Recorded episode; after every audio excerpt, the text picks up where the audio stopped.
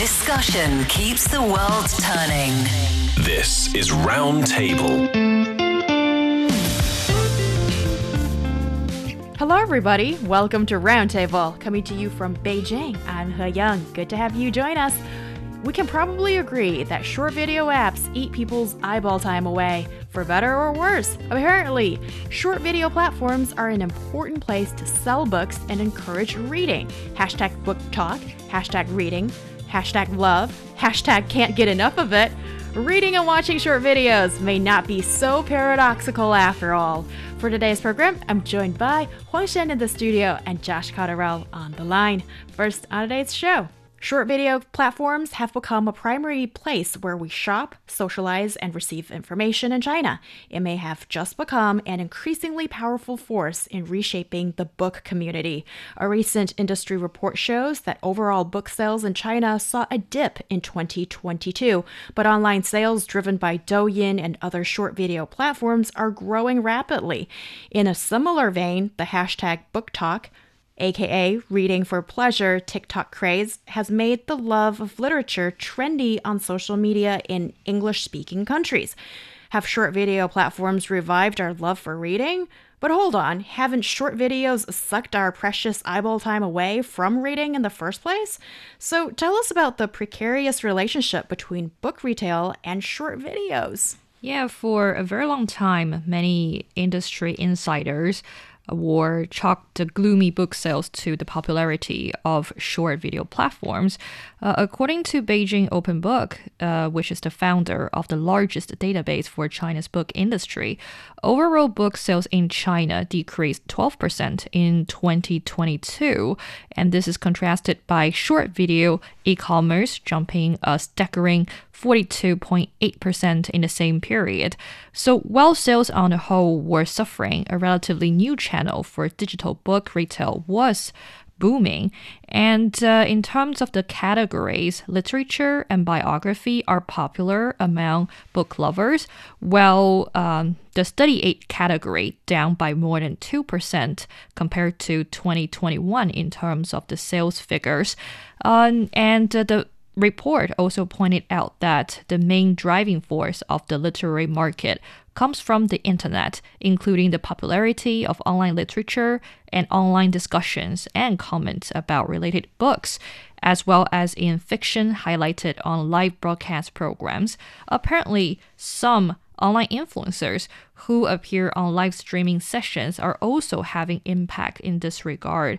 According to the same report, it could be seen that some new literary works have achieved good results through the recommendations of live stream anchors. Um, and uh, you can tell book retailers are also lured by the strong traffic dividend of short video platforms. For example, you know Dangdang, which is a one of the very popular um, book rate online book retailers. Uh, the website has opened stores on short video platforms such as Douyin and Kuaishou. Moreover, it has recently signed a cooperation agreement with JD Books, and its official flagship store will be fully launched on JD.com. Right. I can give you an example of how a live stream host can propel the sale of one book. For example, Dong Yuhui, that is a guy who works for a New Oriental Selection. He mentioned in that virtual book sale avenue that um, there's this book written by author Chi Zijian called The Right Bank of Urguna Lake. And that book, after his mentioning and introduction, uh, basically sold for 710,000 copies in a matter of four months. And that totals how many copies this book has been sold in 17 years since it was first published. So that's just how powerful these online sales platforms can be. So it's really interesting to see what's going on in the publishing world in that regard. Well, Josh, so reading books and watching short videos are not so paradoxical anymore. What do you think? Yeah, I'm as you guys probably know, at least on this show, have been quite critical of things like TikTok, especially when it comes into the conversations about attention and learning and things like this, I think that it can have quite a detrimental effect on things um, that are connected with something like a book. And so, reading a book. And so, it does seem quite paradoxical. But I guess that I'm in two minds about this really, because there's the literal act of reading and doing that for quite a long time, which I'm quite a proponent of. I think that that is very beneficial. And there's so much evidence to suggest that it is beneficial to you. So, for that reason, and to some degree, I almost feel like, well, whatever gets people reading, you know, because so few people these days, less and less people do read and will read a whole book. I think that anything that gets people to do that, I'm kind of behind. But then I do see some negative effects of TikTok, and I do see some things that suggest that maybe they're not so that it's not so paradoxical and the elements of TikTok that affect other things like we know how TikTok has sort of changed or is changing the music industry and that artists musical artists are now writing music and record labels are producing music that is specifically made so that it goes viral on TikTok, i.e., it can be done with a dance that can go viral or it's the right amount of time.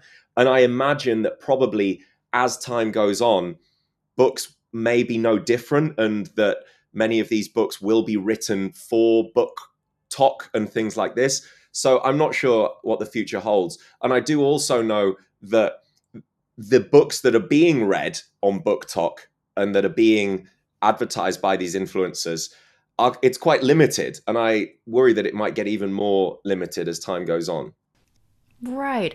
I'm wondering the only thing we know here is that with these online platforms, it tells people, oh, there's this book, you could possibly buy it. Or in the Chinese context, it's so easy, you can buy it within the same platform with a click.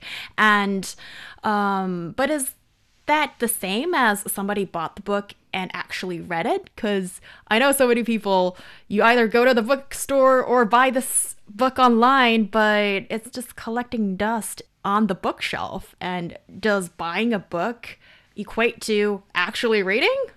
So, yeah, what do you think about this relationship between the two, the buying of books on these short video platforms and um, its effect on people? I don't really care about whether you buy a book or not, or after you purchase a book, you would open it or not. But I'm very happy to see that resurgence in reading, and people are going back to books instead of focusing on short video platforms for, you know, the videos. I think it's a great marketing strategy, no matter how you uh, try to capitalize in the traffic because we know that all these short video platforms can uh, bring in a large you know traffic volume that is great and uh, no matter you have been lured to the platform for what reason and it has been turned into a purchase decision i'm very happy that people they like to read again so when we are talking about why many news articles are uh, discussing with regard to uh, why people nowadays are reading less, why they're reading fewer books.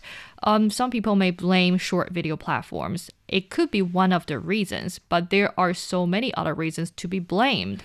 it seems like people are so busy. Why they're busy, and uh, they just feel like they're days have been overwhelmed by the workload, family chores, as well as the need of socializing with other people. So these uh, events have greatly squeezed the time in terms of how many books they can read and how much time has been left for reading.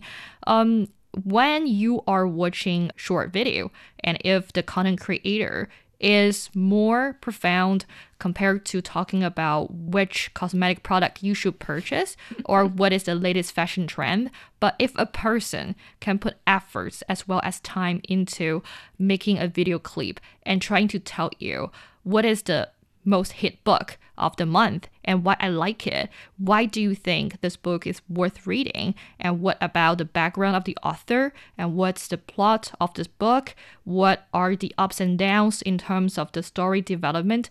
I will appreciate this person's input.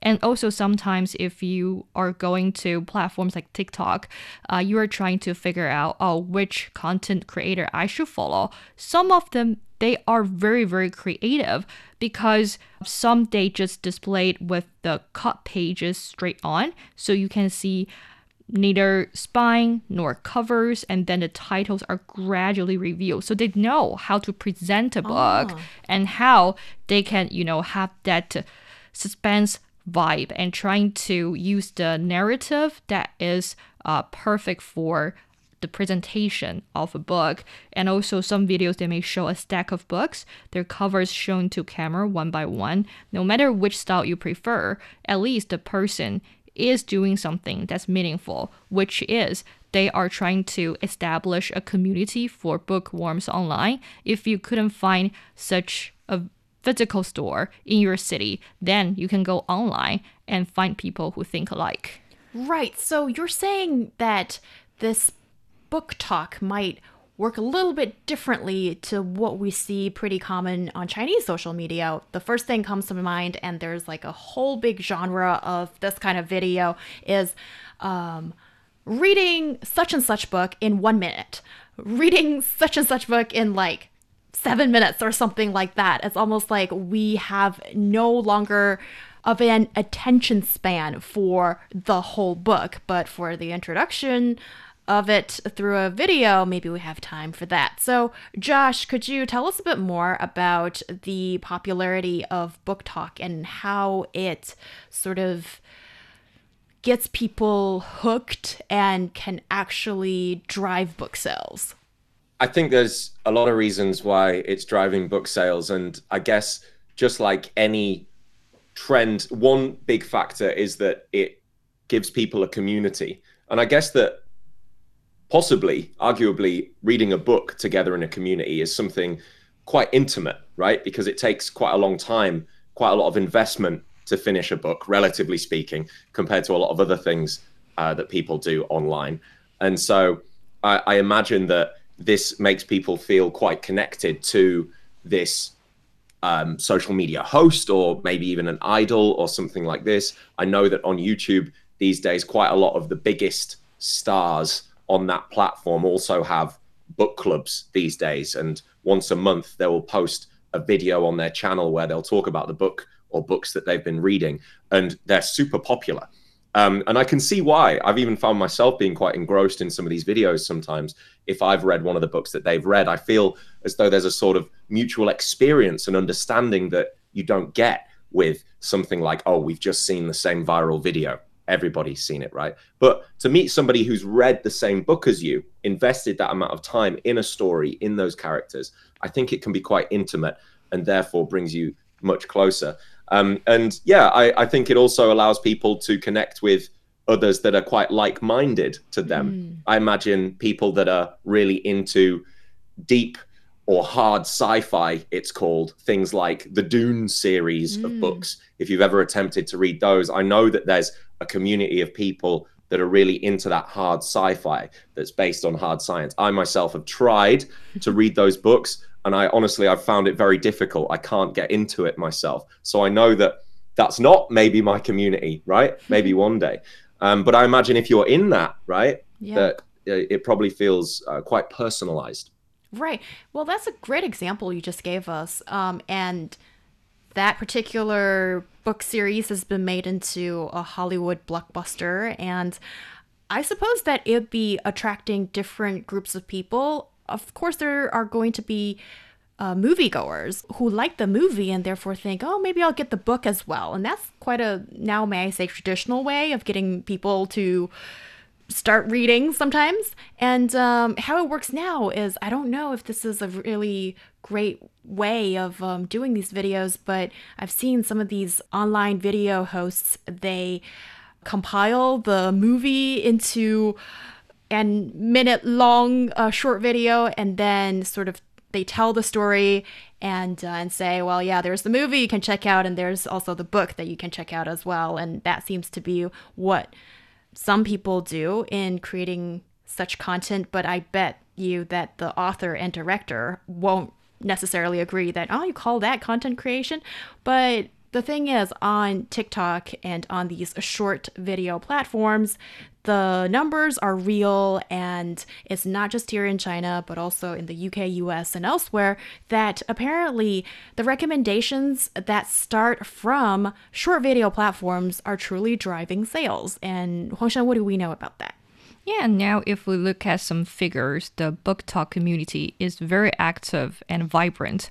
Uh, it constantly creating highly engaging book related content and one you should definitely consider being a part of if you are passionate about reading. So as of July the 17th, 2022, 10 out of the 15 books listed on the New York Times paperback trade fiction bestseller list are hashtag BookTok recommendations. While in the UK, the Publishers Association said book sales rose 5% in 2021, a record attributed to the effects of TikTok. Well, it's the same in the US, where 826 million book copies were sold in 2021, according to publishing data company NPD Bookscan, which tracks book sales across the country in the US. Uh, so many publishers, they are telling the fact that uh, maybe this trend or this wave started to set off during uh, started to take off during the pandemic because back then people were sheltering in place or stuck indoors and they started to rediscover the joy the beauty and the meaning of reading. And sometimes reading a book can offer them that escapism. So they would like to escape from the reality while uh, books can create that fantasy for them. I think this is a very great experience. And uh, just like other form of arts, they would like to boost their fames or trying to generate their popularity through short video platforms. You know, this platform, the threshold is very low. Just like some very ambitious young singers, indie musicians, they would like to shot to fame with the help of such platforms those influencers, I mean, the content creators who would like to share their recommendations of books, they can shot to fame on TikTok or any kinds of short video platforms as well because you can just make your own video and trying to tell your own story about your personal experience with a book. And what's more is that for many niche genres as well as categories in the past, maybe they used to be invisible in traditional media outlets, and it's very hard to be spotted and appreciated by such major publishing houses. But now, you know, if you can create a very great and influential social media presence, you will be noticed by such major traditional publishing houses. I think for many people, the reason why they love to watch such videos is because they may think such content creators are relatable. Because back in the past three years, maybe when you were sheltering place and you don't know what to do, you turn on your social media account and trying to see what people are going through. And then there's a person who's just like you, sitting in the living room, maybe wears the pajama and trying to recommend a book to you. So you will like to hear what this person is talking about. And if you feel like this book speaks to you, then you would purchase a book. And with the reading, as long as it started, then it could become a page turner and then you will regain the passion and love for reading. That's nice. And I'm going to say now is exactly why I can't really get into social media. That is, um, don't you think that there are going to be some people out there who feel, why am I listening to this person in his pajamas in his living room and recommending a book? Why? You know, it's like, what agency or credibility does that person have? And of course, if you've got a whole bunch of time at hand and you don't know what to do about it, then sure. But if, you know, you've got a busy life and, uh, yeah, why are people still kind of engrossed by what average, if I may say, just average people are thinking about these subjects? I think it's just a time thing, isn't it? I mean, we all have this idea that we're so busy these days. I think the reality is that we're not any busier than we used to be. It's just that our attention spans and our need to not waste any time has become so important to us. It's the same reason why websites like IMDb and movie review websites are so huge. And I myself am very guilty of not watching a movie unless I see decent reviews. And I will search online, Yeah. probably spend about as much time online looking for the review as I would watching a film in order to make sure in my mind, Yeah. oh, I don't want to waste my time watching this series or watching this film.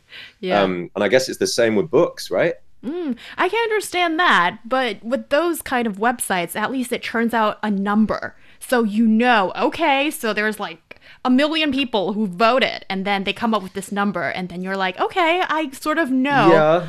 But if it's, you know, some Joe Schmo in the middle of nowhere and telling me, oh, this book is really good, and then why am I watching this?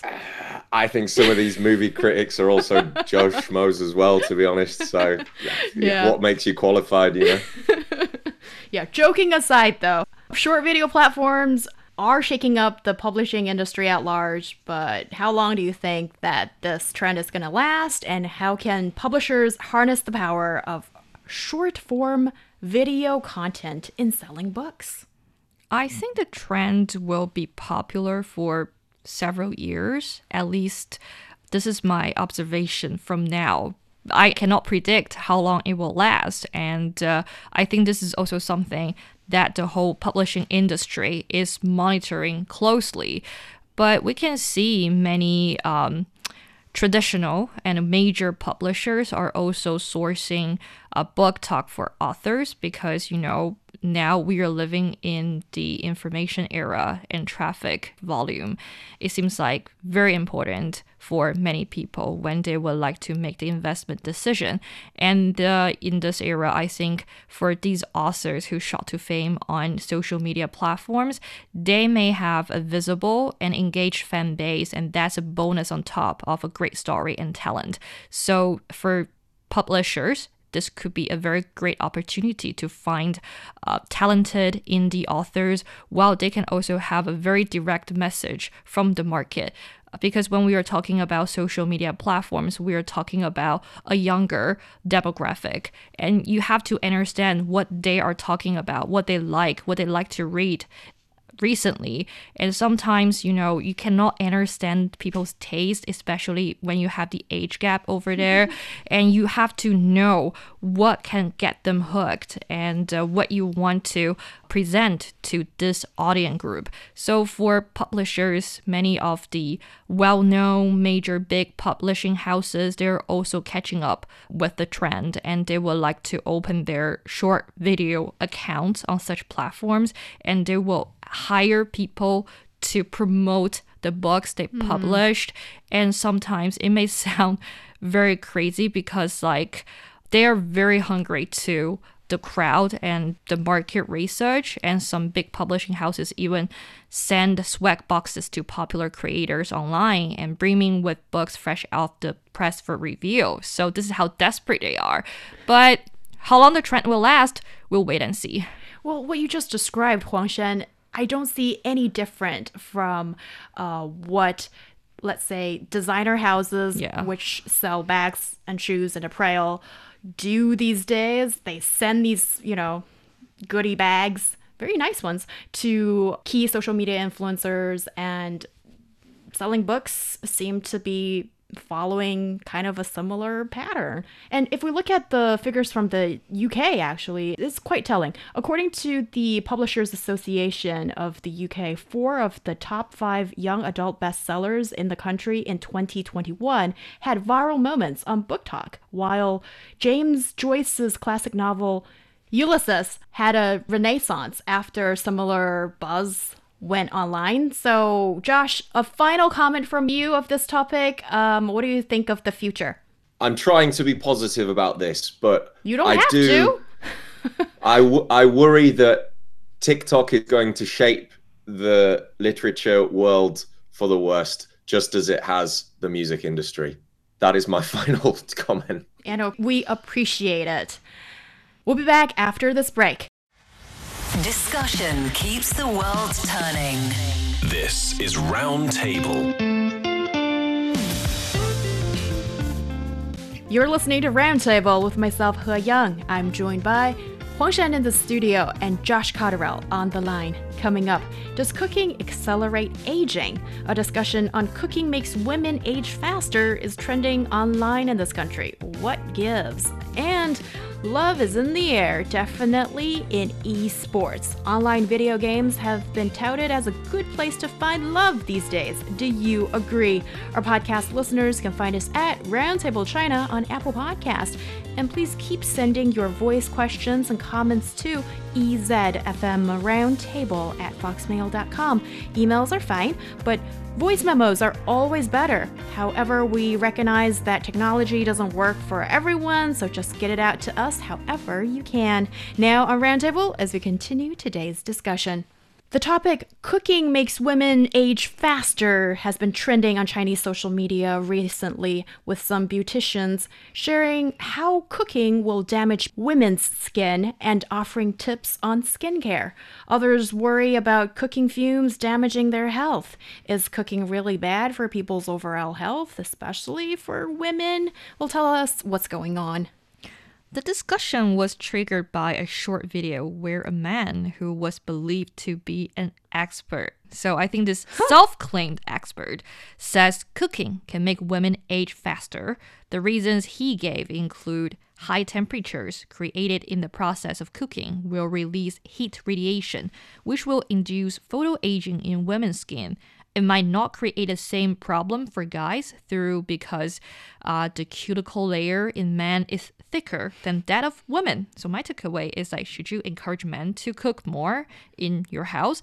And harmful particulate matter in cooking fumes, once breathed in, will also damage people's health and speed up aging to be honest, I totally agree with young people nowadays. And you know, there was a topic trending on social media when a large number of young people are encouraging such experts to give less advice. I think this is a great opportunity for us to prove that it's quite like, uh, yeah, I think like sometimes I don't know how we can qualify a person as an expert, but on social media, everyone can call him or herself an expert. Mm-hmm. So my takeaway of this discussion is like I feel like after this video and this so-called expert will come up with another video talking about okay here are the products you should check out which are the products you can use to like you know slow the aging of your skin I mean, that's my takeaway. Yeah, when I hear that people giving these kind of advice and also products are involved, I'm like, oh, sounds like a pretty obvious sales tactic. Or what do you think, Josh, about this um this thing trending on social media right now? I mean, logically, it makes some sense in a very literal sense that cooking for a long period of time, anything that emits extreme heat like that is going to be, of course, damaging to the skin after a long period of time, or it's going to affect you in some way or other. But I do think it's scaremongering a little bit. I think, unless, of course, it's your profession or you're cooking a lot, you're mm. over extreme heat for very long periods of time, then yeah, maybe this applies. But I think generally we should be careful to demonize the act of cooking so much because I think cooking can be so wonderfully healthy for people. Um, and I think that it can really improve your livelihood. Now, whether this is more of a conversation about how women do a disproportionate amount of mm. cooking in the home and there and therefore they suffer more, that's for me that's a slightly different conversation that's more to do with the domestic role in the house and traditional male and female roles in the household. I think that's more about that kind of conversation. Um, but yeah, I mean, I, generally, I think we should take this with a pinch of salt. Is my first impression. Yeah, and also.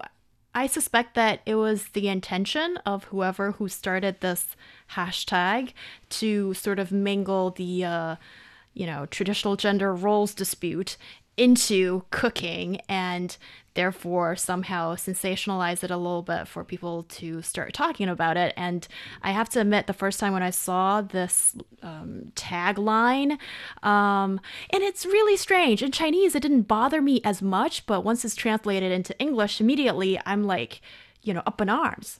Women, you know, cooking female liberation and from the household, please. Come on. Haven't we been talking about this for ages? And we're, we're back to this again, anyhow. So I got carried away a little bit. So now if we might come back to the cooking and aging and longevity issue um is it really so that cooking accelerates aging um, official statistics show that women's average life expectancy is longer than men, though women cook more often at home. This could be based on some um, observations offered by media reports. Um, and there's another study published online by Cambridge University Press in 2012 titled Cooking as a healthy behavior indicates cooking lower the risk of death or other chronic diseases. So I would say, you know, for this argument, it could hold water in some aspects because maybe the fumes, the heat, or the smoke, or the grease, these could be the factors that may damage your skin if you have been exposed to that environment for a longer period of time. So if you just cook occasionally, or if, let's say if you just cook one hour in a day, I don't think it will be that scary. And what's more is about how you cook your food. I think instead of saying, oh, cooking make you age faster, I would say how you cook your food and what ingredients you put into your cooking or what cooking method you are using could be the reasons why you may age faster or you have some problems related to your diet. Uh, because we know for some people, they like to deep fry everything. So if you cook every day and you deep fry everything and you put all kinds of, let's say, maple syrup or sugar or peanut butter or chocolate paste on everything you eat and paired with rich sauces or gravies, you know what? I think it's not that healthy. So I think these are the reasons I would say that can make you age faster or they can uh, make you unhealthy. Yeah. Oh, that's pretty high calorie intake and also just high cholesterol um, levels by the sound of it. Okay, Josh, you mentioned that argument about cooking can be really healthy, and that that's true. I think the cooking activity can be very good for the brain, the mind and soul, and all that, and possibly that can counteract the ugh, fumes that one breathes in uh, during cooking. What do you think about this, you know, overall assessment?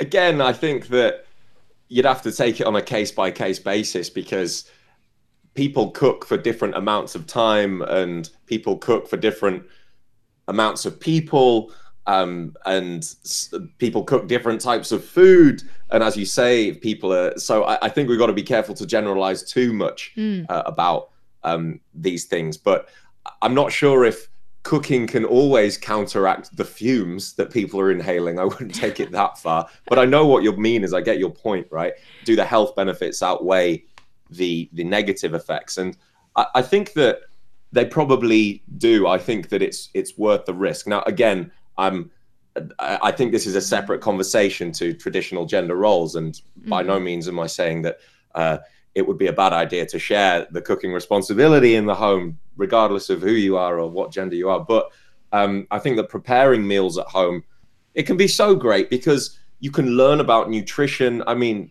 a lot of these benefits are so obvious, right? But I think that by seeing what's actually going into your food, you can monitor your intake.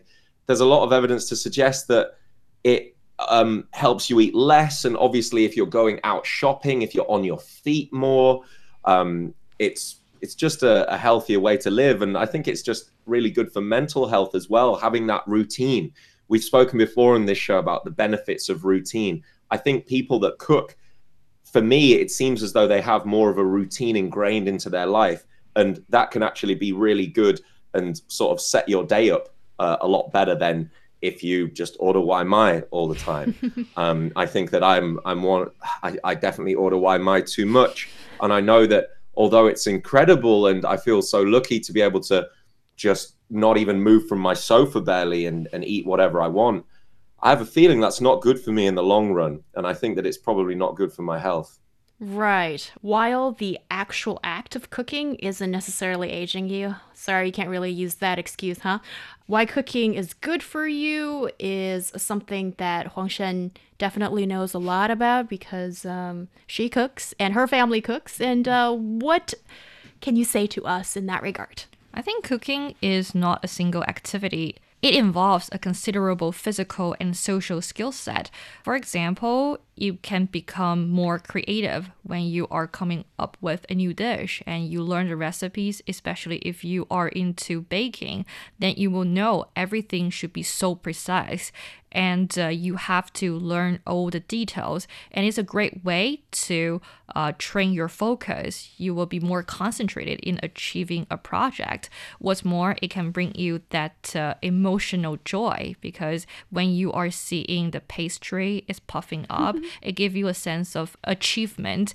And if that dish can put laughter on your loved one's face. I mean, that is a great family activity. Uh, to be more realistic, when you are the chef, you can decide what's on the menu and you can cook with your love, your passion.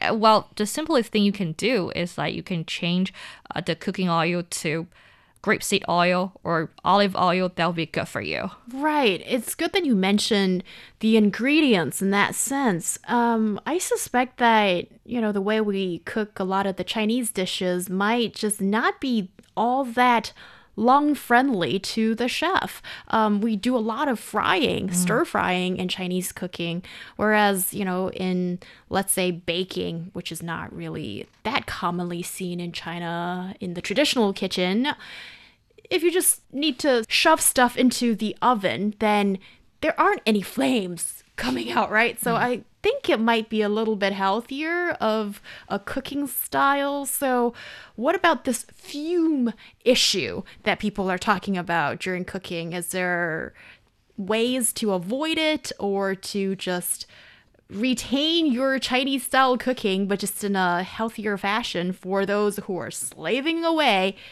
in the kitchen? One thing is that you can turn on the ventilator. That Oh, will yes, definitely yes. help. and you can change your cooking method. For example, instead of stir frying things, you can steam everything.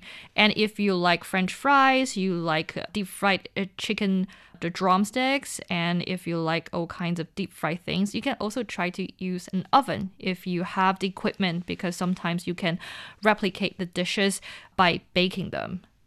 Yeah, it'd be really nice to have big windows in the kitchen. And that's the part that I was a little bit surprised, or I just immediately realized that there was a difference in arrangement when I first visited the US uh, decades ago, when you have these, you know, big open kitchens and no nearby window and it's like wow this is not built for chinese cooking. Because for my dad for example i think he just enjoys so much that you know that noise when he just pours all the uh, the shredded meat and uh, veggies into the wok which is really hot with boiling oil. I think dad don't do that so much, please, you know, as much as, you know, I love him. But anyhow, so, you know, this traditional way of cooking in the Chinese kitchen is uh is a little bit different and maybe there could be a little bit of a tweak you can do when you're making these dishes. Um ever since the pandemic, home cooking has seen its heyday, and uh, now some folks are back at work and uh, to the busy pace of life. Is it possible to keep that habit of cooking a bit more at home since it is quite healthy, one would say? I think that it's going to be quite a challenge. And I think that the reason for this is because of the increasing convenience of fast food delivery services. And I know that fast food, it's not always fast food, just food delivery services. And as we've discussed before on this show as well, that there's many other catering services that are becoming more commonplace and more available, even cooks, chefs coming into your home and cooking you meals for you. So whether this is all going to encourage more people to cook at home, I think sadly the odds are stacked against that um, ideal. But I do hope that um, it uh, maintains its popularity. And I mean, I even for myself, I hope that I can start cooking more at home. Will I do so? It remains to be seen. But I'm I'm not so hopeful about it continuing. Do you have a signature dish, Josh? Yeah, I do actually. Um, most of my signature dishes require a large oven, and the reason for that is because in the United Kingdom, most of our dishes, are, a lot of them, are, are use a large oven, and I know that in China it's quite rare. Well, at least where I've lived, to have a large oven in the kitchen. It's not used as much. So, if I have one of those at my disposal, then what I would cook for you would be um, it would be some sort of risotto dish, Oh. whether that's risotto with a, a full salmon in it um, and bake a baked risotto, or risotto using a lot of um, dry white wine Oh, and um, freshly made pesto. I, I like to make the pesto myself in a blender, and um, yeah, this something along those lines would be my speciality. That's brilliant. If I was living by myself, um, I'd probably be storing shoes in the oven. So never mind. Um, when you have friends who are like such good cooks, then you know there's a reason why you should be friendly to them. Coming up next, if you are still wondering where your Mr. Right or Dream Girl is, could it be you haven't been looking in the right place? We'll be back after this break. Looking for passion? How about fiery debate? Want to hear about current events in China from different perspectives? Then tune in to Roundtable, where East meets West and understanding is the goal. It's the hour of Roundtable with myself, He. I'm joined by Huang Shan in the studio and Josh Cotterill on the line. Tying the knot may be pushed back on personal timetables for a growing number of Chinese adults in recent years, but one surprising group bucks the trend esports fans. Apparently, online video games are the place to find love these days. Is that true? What about gaming? That makes it a great avenue to meet and mingle the future PLIs, also known as potential love interests. Well, there's an acronym for everything in the cyber world, so what'd you say? I think the nature of video games is very helpful because you are teaming up with some strangers and then while solving all kinds of obstacles in the game, you and the other person are gradually building up that uh, friendship. And sometimes um, you know, this video game can help you to connect with another person. The person could be anywhere, maybe not in your own city, it could be in a different country, even. So I think this is a very great opportunity for you to realize that uh, it's a great opportunity to communicate with someone because some people they feel more comfortable in a virtual world and they can be whoever they want, which they failed to become in the real world due to so many reasons, then you can reveal more uh, traits of your personality on the cyber world and you will lose your guard down. That could be another, you know, hidden risk, but in this regard, I think sometimes you will be the self that is more authentic or more genuine and uh, you don't have the I would say you don't have the expectation of meeting someone and have that click with someone, but it will gradually escalate your friendship to a romantic relationship if you're lucky or if you have met the right person. So I think this is a very interesting finding and also like some other studies are suggesting that uh, esports fans they are more likely than other chinese college students to plan to marry and start families in the future or role playing within games can trigger a person's desire to start a family and these are according to Sixth Tone's report so i think it's a very interesting angle I think it's relatively interesting. Um, I think just because of the sheer amount of people that are gaming online these days and the amount of people that are invested in esports, I don't find it too surprising. And I wonder if it's so significant, this story, and if there's something really quite niche about gaming that makes it so different, J- just because of how common it is and how many hmm. people I know personally that are of this age that are young adults or at university or even going into their 30s and 40s who are into esports and gaming. I do think that it's quite interesting. One thing I read from this research was that there's some ideas that it's because they have high salaries um, and that people who tend to game more, I guess this is alluding to the idea that gamers are people who maybe work in the tech industry or at least have some of these hard skills that allow them to have better paid jobs and consequently they are more set up to start a family or own a car, have a home, and so they're better primed to be marriage material. I thought that was quite interesting. Um, Yeah. I'm not sure if there's Th- that's something evidence, so much evidence to suggest that that's necessarily true, but I kind of get it. Um, it makes me think I should start gaming, to be honest. all of this. Yeah, add that to your busy schedule. I was intrigued by exactly the same point that you rightfully pointed out, Josh, but my read to it is a little bit different. What surprised me was this point that was sort of crystallized by the uh, research saying that um, this also defies the general impression of people saying, oh, you know, young people these days in China don't really want to get married or they're not interested in traditional relationships as such.